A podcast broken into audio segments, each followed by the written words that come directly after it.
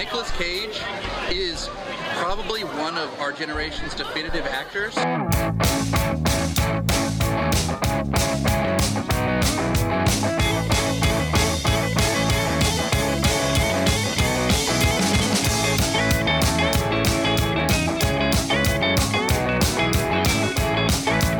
Hello and welcome to Cage Fighters. It's your main man Andy Gillard here. Hope everyone's keeping well in the world right now. Hi everybody, Matt Guy here. Hope everybody is ticking along just nicely. Ticking along just nicely is the kind of theme of the summer. Hello everyone. Fellas, we've had rain. Like the amount of times we've spoken about the heat and we've had some rain. Oh, it's lovely. Actually went outside and enjoyed the cold rain on my bare flesh the other night. It was wonderful. Sicko on your bare flesh. But we're here anyway to discuss a Nicolas Cage film from 1983 called Rumblefish. It is a film directed by his uncle, Francis Ford Coppola. It's one of three films he's done with Coppola that we need to watch. We'll also have The Cotton Club and Peggy Sue Got Married. Now, I know of Peggy Sue Got Married, but Cotton Club and Rumblefish, no idea. Never heard of them before. Stu, is this new for you? Yeah, exactly the same. Peggy Sue Got Married I watched a long time ago.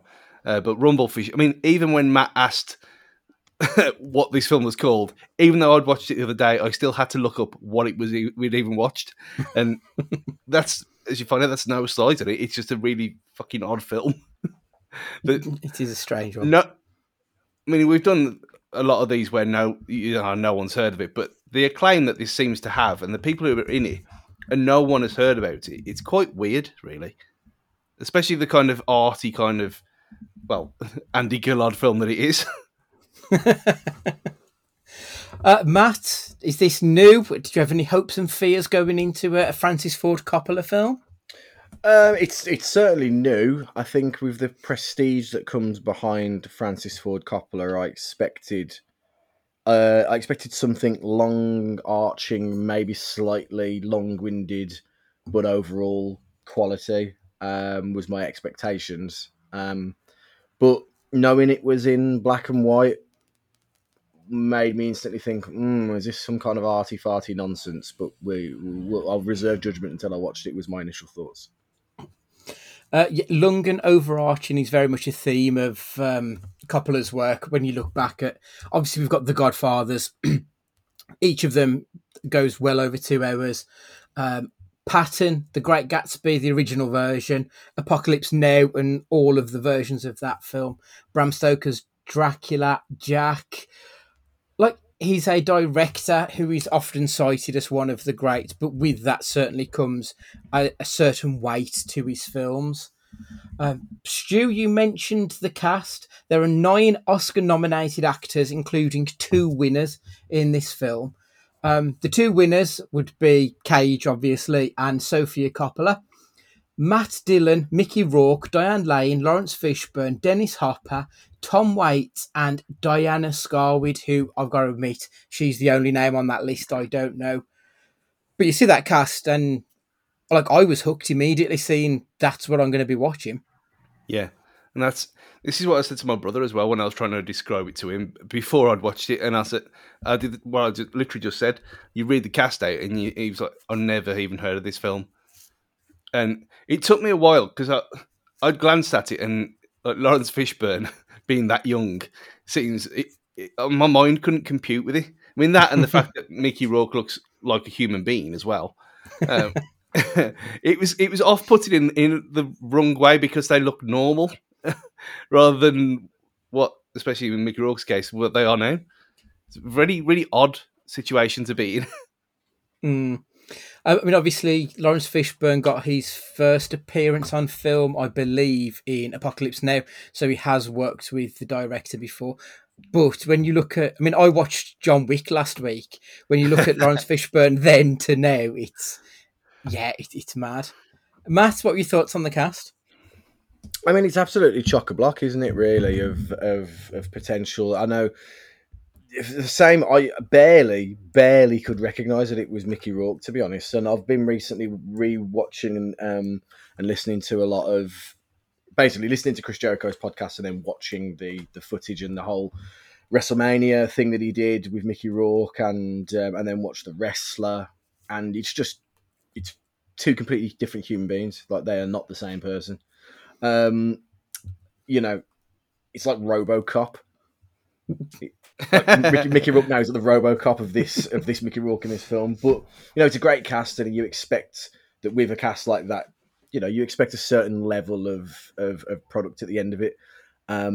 Do we get that? Well, that's what we're here to discuss. Mm-hmm. That segues us wonderfully to IMDb describing this film as absent-minded street thug Rusty James struggles to live up to his legendary older brother's reputation and longs for the days of gang warfare. I don't understand. Why do you hate him so much? Huh? Well, I hate him so much because you kids think he's something he's not.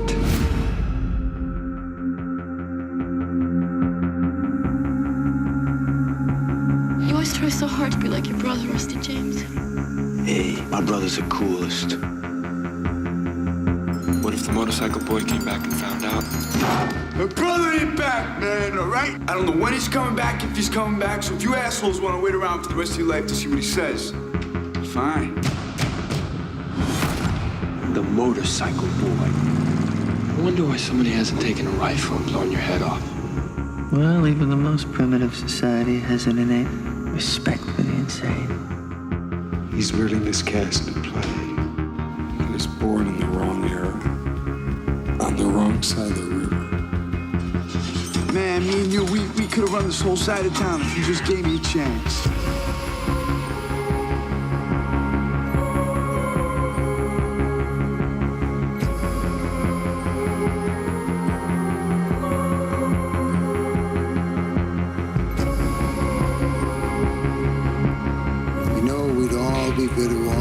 Stayed gone.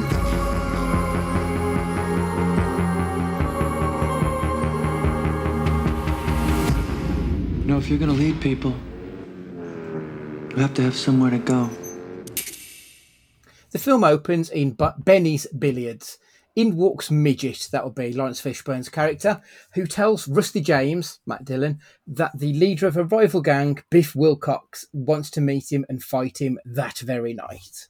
Rusty James accepts the proposal and seeks counsel of his friends, BJ, Steve and Smokey. Smokey is played by an 18-year-old Nicolas Cage with the biggest hairdo we've ever seen on this podcast. His friends point out that Rusty James's brother, the motorcycle boy, played by Mickey Rourke, will be upset with this fight after he previously brokered a truce between the gangs. Before he left 2 months ago without any explanation or indication on when he will be returning. Rusty James visits his girlfriend, Patty. She tries to talk him out of fighting, telling him that he's trying too hard to be like his brother. Rusty James denies this, saying his brother is a smart man. After visiting his girlfriend that night, Rusty James meets with his gang and reaches the scene of the fight. Rusty James is winning the fight, beating Biff to a bloody pulp when the motorcycle boy arrives on his motorcycle, which is not the most subtle of things. This distraction causes Biff to get the upper hand where he stabs Rusty James with a shard of glass. In his rage, the motorcycle boy sends his bike at Biff, knocking him down. From now on, I'm just going to call him MB, and Rusty James is now just Rusty, because the amount of times those names get used and appear in this script is absolutely ridiculous. MB and Steve help Rusty back to his house where they nurse him back to health. We get a conversation between a convalescing Rusty and Steve where they explain that MB is 21 years old, colourblind, partially deaf and noticeably aloof, which leads others to believe that MB is insane. So that's the first act, clocking in at around 22 minutes. Stu, what are your thoughts on the opening here? This is mental. That was my first thought. I mean, some of the shots, I don't like the kind of semi fisheye camera kind of look. You know what I mean? When it's kind of where it's like it's positioned high up and looking down on things. I don't generally like that. It's all very like I said, it's almost too art house. It's too much. But with this, I didn't mind it. I didn't mind it at all. And I think he kind of... It was such a...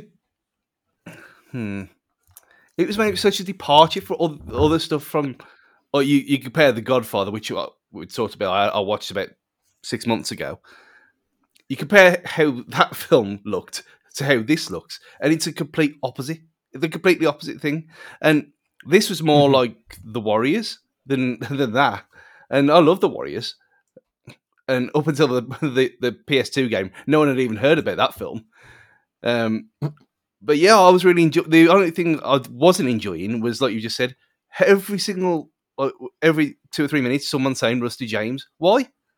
Why couldn't they just call him like Rust or whatever? It was really bizarre.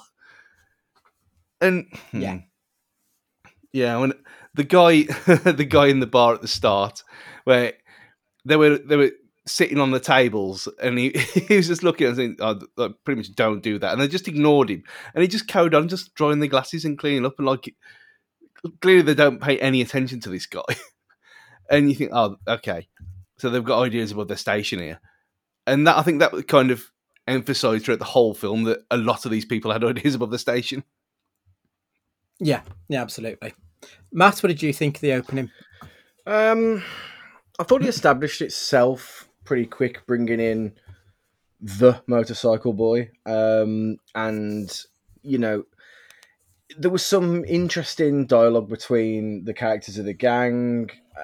It started off okay. I wouldn't say I was intrigued, but I was keen to know where this was going and how much of the Warriors can it rip off.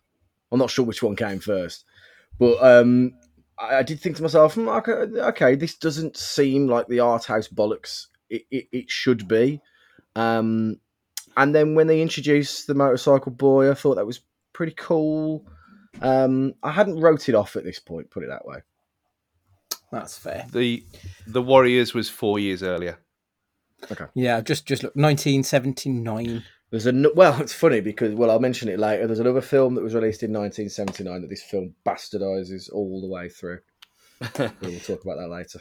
Okay, that'll be interesting. Rusty goes to a party thrown by Smokey where he has sex with someone other than his girlfriend. This gets back to Patty, who breaks up with him.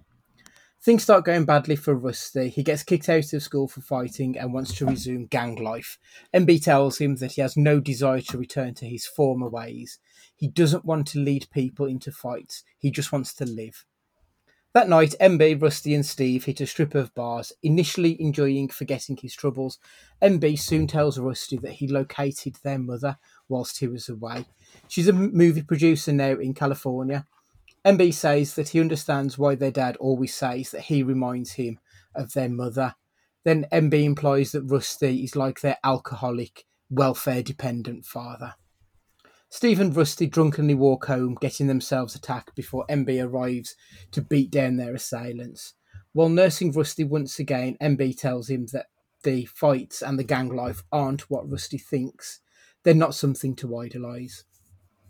So we get the second act there, which is the real meat of this story. I really enjoyed the character development here. Rusty James being so overtly desperate to emulate his bigger brother, when his big brother just wants to try and become his own man and leave behind the boy he once was. The scene at the bar where Rusty James saying to that the guy that they just randomly meet, "I'm going to be like him, I'll look like him." And the guy just sort of laughs at him, just scoffs at him as if to say... He says, like, he's a prince, you're nobody. Like, I really liked that interaction between them and the character growth. I thought was fantastic. Matt, how were you coping in the middle? I hate to disappoint, but I just so turned off from this film so quickly. The issue is, it's a simple story that has been done 1,000 times before and has been done 1,000 times since. Not got an issue with that, but this is a case of why say 500 words when you can say it in 50. This is his entire film in a nutshell. Like, why? It's almost like there was a memo that went out, like, let's interpretive dance everything that we can possibly do in this film. Do you know what I mean? It was just arty for the sake of being arty. And I know there is a place for that, and some people enjoy it. And Christ, some people fucking love this film. But it just didn't work for me. We've seen films where people struggle with their father figures, and we've seen films where people aren't able to live up to the light of their brother, The Godfather, with like Fredo and Michael and everything else. Like, we've seen that before. It doesn't need to be this like mad arty nonsense. And don't get me started on everybody will know this as the Schindler's List thing. This whole colour on the back of black and white. Oh, come on. To quote Roy Keane, give me a break. It just doesn't do anything for me. I know, like, I understand that he's colourblind, but it would have made more sense and been more impactful if we'd have gone colourblind when we meet the motorcycle boy. Because we're seeing then the world through his eyes and everything else that comes with it, or I don't know. Sometimes I see that and it just makes my eyes roll, because I just think, okay, this is arty nonsense, and because it's done, we're expected to kind of appreciate it for being something. When actually, in the cold light of day, like, we should just call a spade, and it's arty nonsense. I mean. It's almost like role reversal. He's already been possessed by me. I think when he was saying in the bar, like you said, about the you're not going to be him. I think when he said you're not going to look like him, and he looked really pissed off at that point.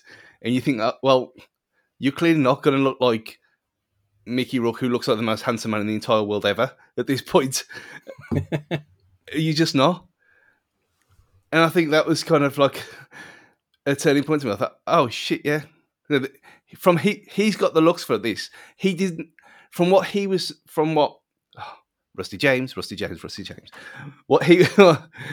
RJ was saying and what he was thinking seemed to be a completely different person to what his brother actually was. Because he seemed like he was kind of like he put him on this massive pedestal, and at no point did we get any kind of indication that he was this super hard gangster, and he wasn't Roy Keane. Maybe that was not his style. Maybe he was more intimidating for other reasons that we don't actually see.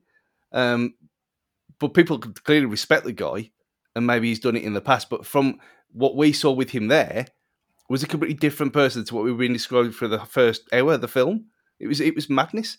And I thought the whole colour thing, I don't like the colour thing either, and I don't really understand the whole why only the fish are the colour bits. Doesn't make any real sense.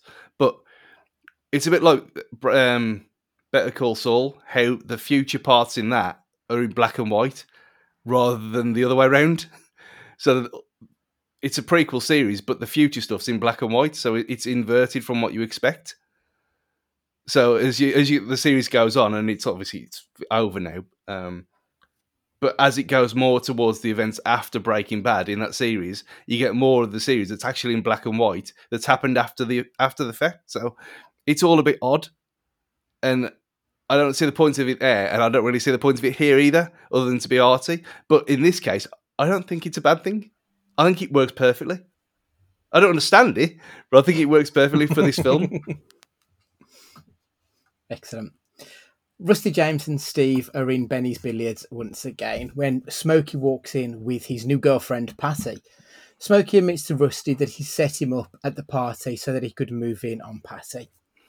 This scene between Nick Cage and Matt Dillon properly brought out my inner film student.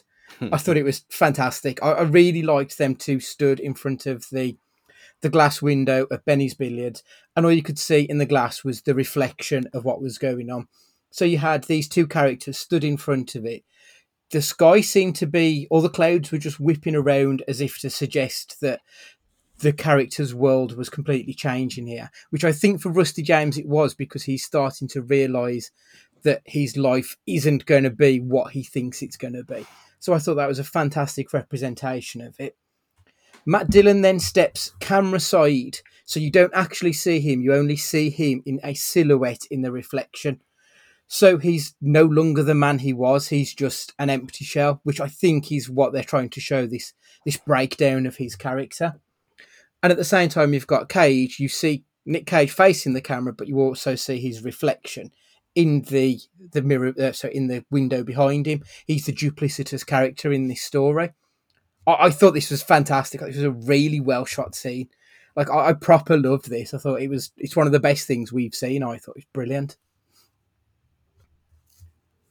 Rusty seeks out his brother. He's at the pet store. Apparently he's always there looking at some Siamese fighting fish, otherwise known as Rumblefish. MB explains that if you shine the mirror just right, the fish will try to attack their own reflection. A great metaphor for the actions of Rusty. That night, MB and Rusty sit down with their father. Their father explains that neither MB or their mother are actually crazy. Rather, they had an acute perception.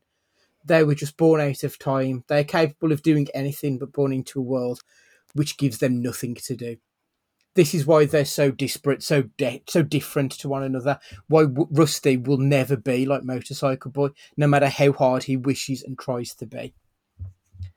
MB steals a motorcycle outside, breaks into the pet store and rushes to the river to free the Rumblefish. Before he makes it, he's gunned down by the policeman who has been a thorn in his side throughout the film. As the crowd gather around Motorcycle Boy's body, Rusty James takes the fish and completes the task, dropping the fish into the river. He then takes the motorcycle and heads to the Pacific Ocean, something his brother never managed to do. The final act finishes just under 90 minutes. Matt? Fucking the longest 90 minutes of my life. And I have been to Wolves versus Preston North End away and draw 0-0. Yeah, I in League One. Yeah, I checked out a long time before the end of this, if I'm being honest with you. It was done pretty much just after that. The last bit of Nick Cage. Love the scene. You're absolutely right about the scene, to be fair. I liked the brashness of the dialogue, basically saying, you know, you would never have been the leader of this gang and all that kind of stuff, and seeing his whole life fall apart like that. But as I'll mention later, it's a fucking rip-off of another film. It's massively a rip-off of another film. It just wasn't for me, this. You know what I had flashbacks to? Birdie. Oh, God. You don't ever think about Birdie. I had Birdie flashbacks with this whole, transformation of character. And, you know, there's... Oh, God, I just... Yeah, this I'll take the L, boss man. Broke you, didn't it, this one? Yeah. Stu? It sounds like it's next to him.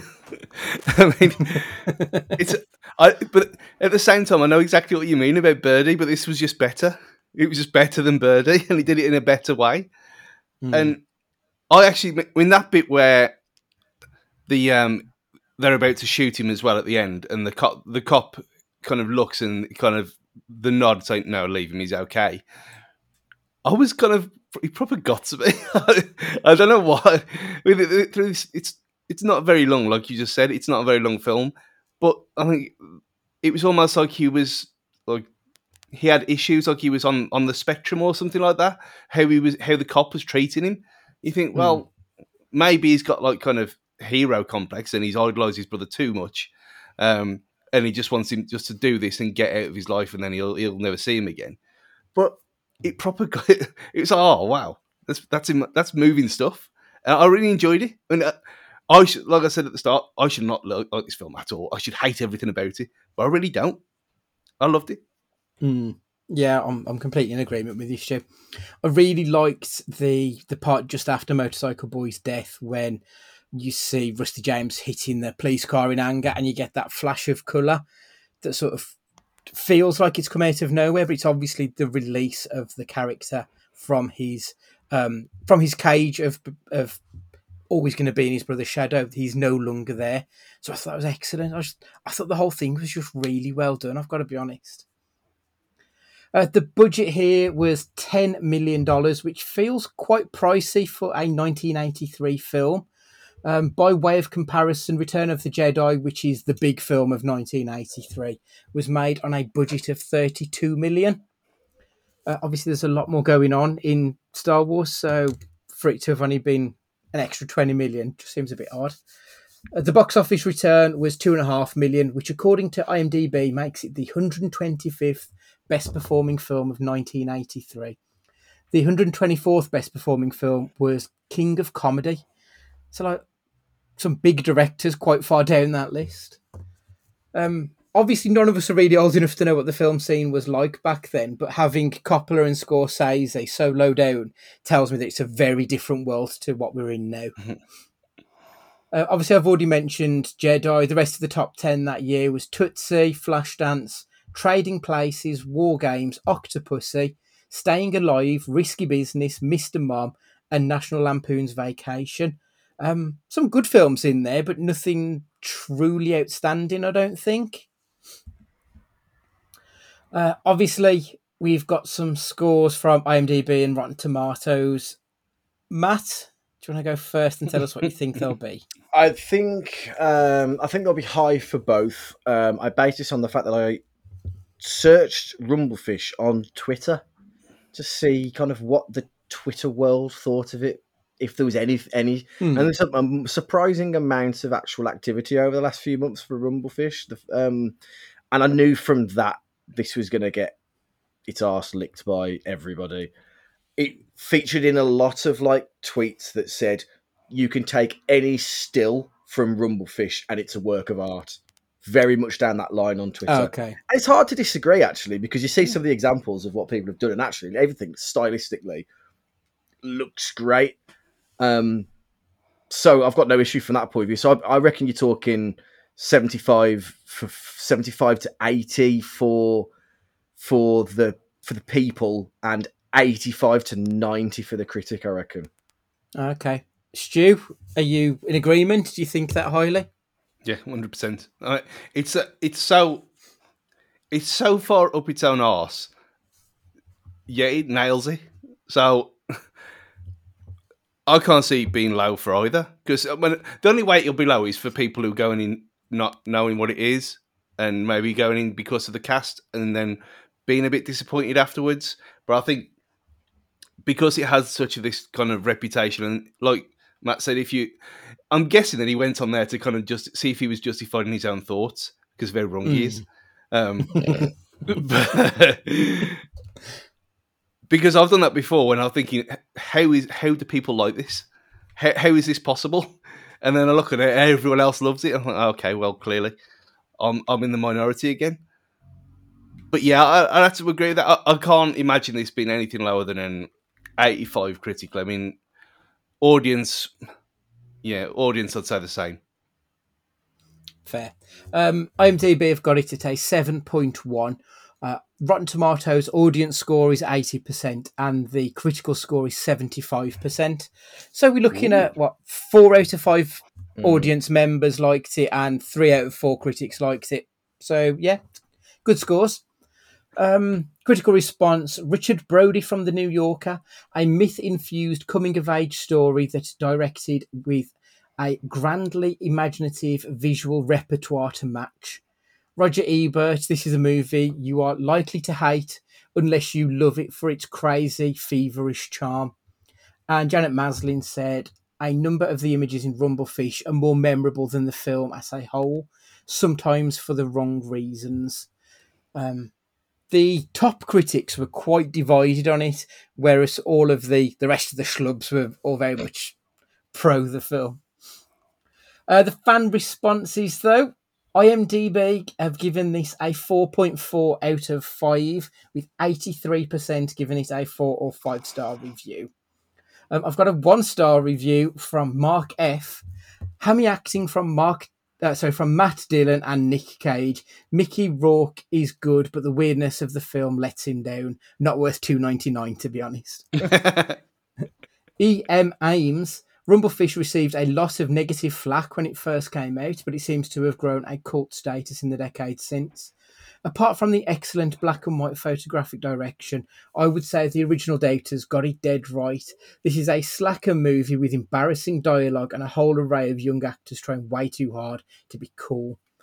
For a while, this manages to raise a few unintended laughs, but it rapidly becomes tedious and unbearably self-indulgent. It's a historical curio with themes that were done better before and have been done better since. Spot on. That is well put and better than ever I could, but it's exactly how I feel about this film. So carry on, Matt. Give us your good, bad and crazy on this one. Must I? So from the good point of view, the start especially, I was intrigued at first. I did think that, you know, it had something. It had charm, I guess, at first. And the motorcycle boy was intriguing. It was interesting that he wasn't this hard man, and he was actually this not the strong, silent type, but he was. Chris Jericho's return when he talked very slowly and quietly and was mean because of it. I thought that was good. The bad, it verges very high on the wild at heart. And I think I know why. I think I know why now. It doesn't resonate with me.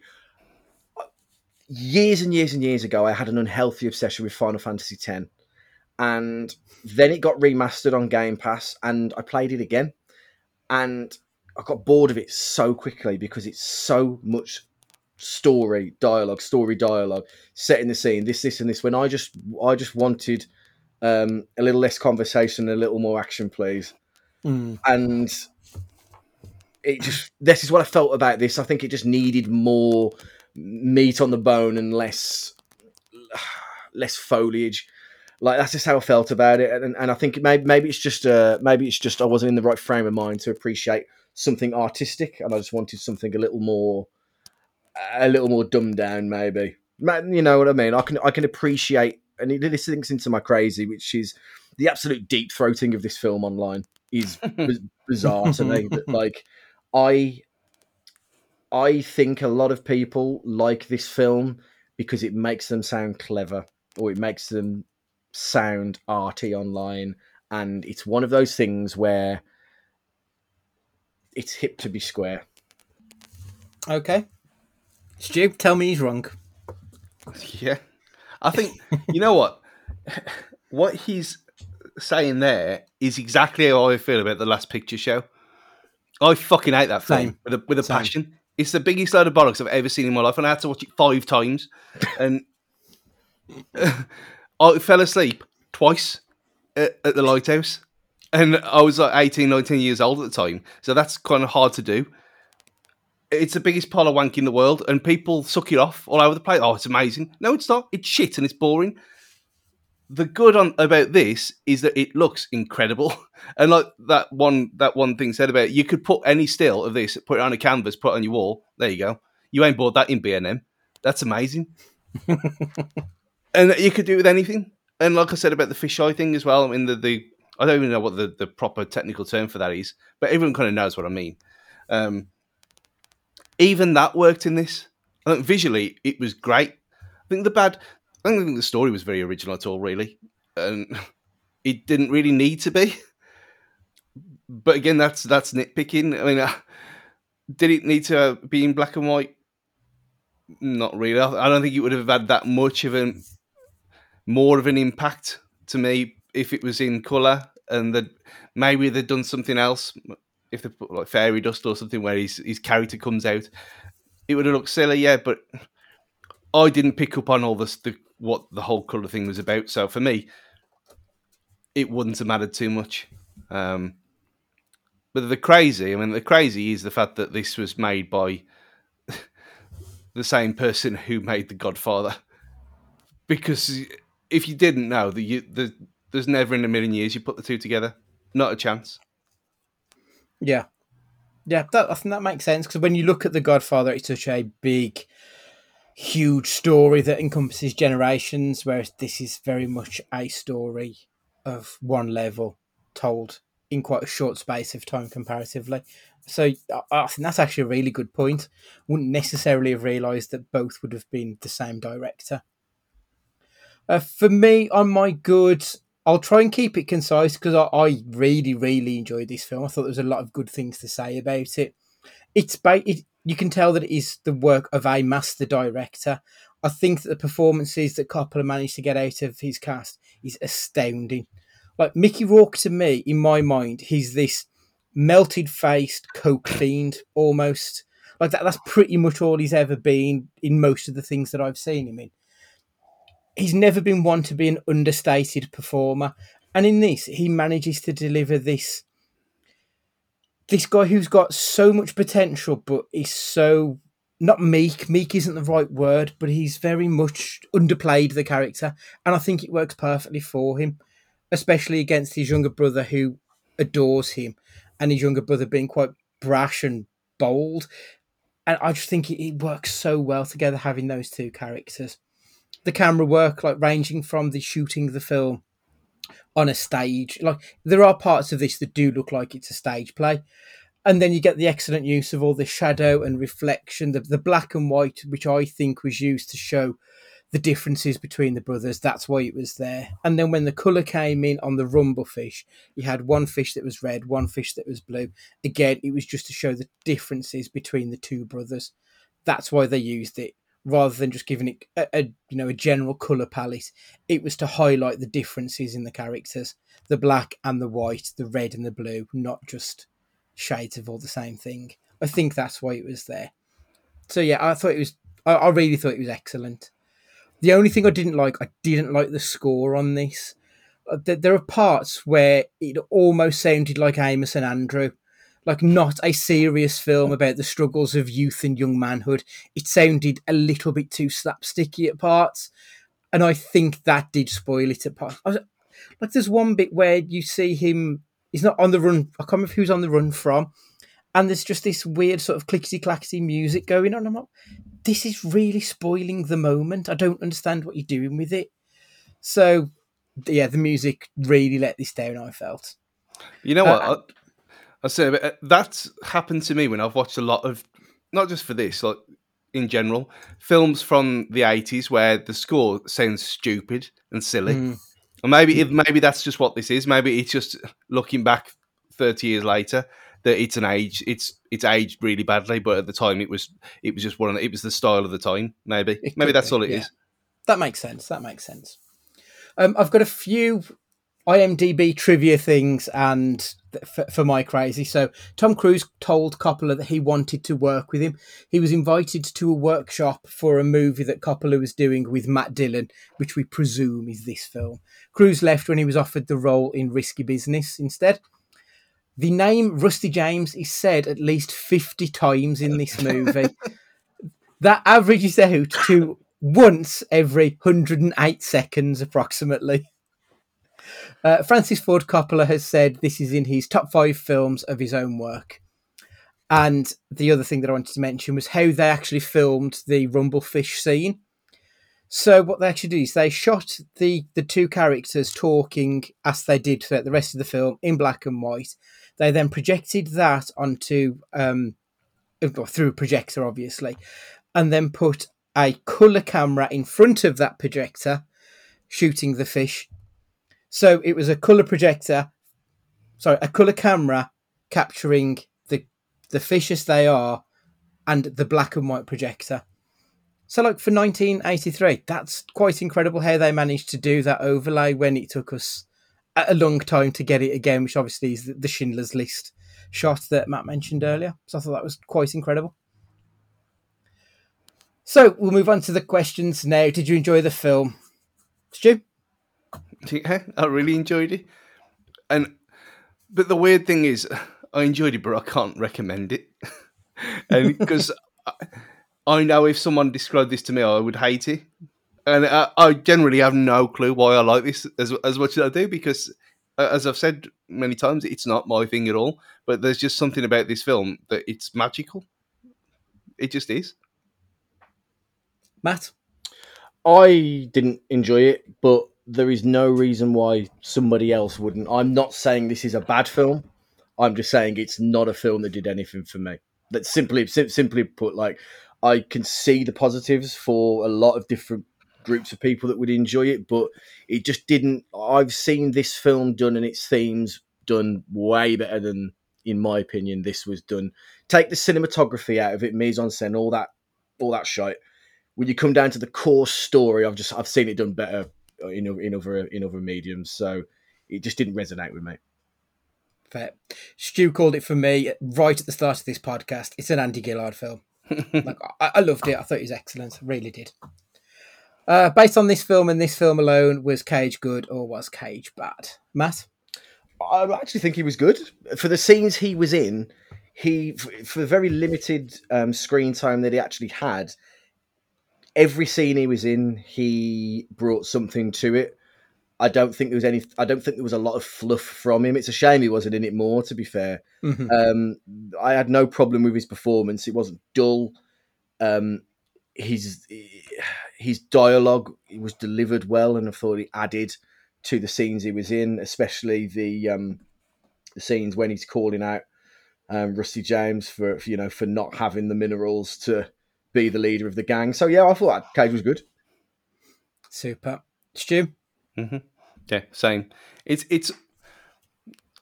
weird though. It's almost like the Kick-Ass situation again, because he's not in it anywhere near enough to really justify its place on this podcast or on this list. But everyone's performance in this film is great. We haven't even mentioned Dennis Hopper. Yeah. And the drunkard old dad, even he was superb in something that I hadn't really seen do that kind of role before. But yeah, Cage, good. One for the good pile, which has got to be on the up at the minute. That's the last few. Yeah, he's been on a bit of a decent run with us recently, and it's three goods for I'm well on board with that as well. I think everyone's really good in this film. Even with their limited minutes, like Lawrence Fishburne's only in a few minutes, but he seems the coolest cat in the world, which I think is what the character's supposed to be. Mm-hmm. Everyone maximised their minutes and did perfectly. So, yeah. So the final question, I need you to finish the sentence. If you enjoyed Rumblefish, you might also like. Stu? And there's a couple. If you like gang stuff, then we've already mentioned The Warriors anyway. But if you want to, there was another one that... it was in my head, and I couldn't pinpoint what it was until about an hour after I'd watched it. I thought, oh, fuck, of course it is. It's Dead Man's Shoes. Oh, what a film. What a film. For a film about a relationship between two brothers, one idolising the other, in a slightly different way, and with an English twang to it. Go and just fucking watch Dead Man's Shoes again. Just superb. Definitely. Matt. Excuse me. Matt?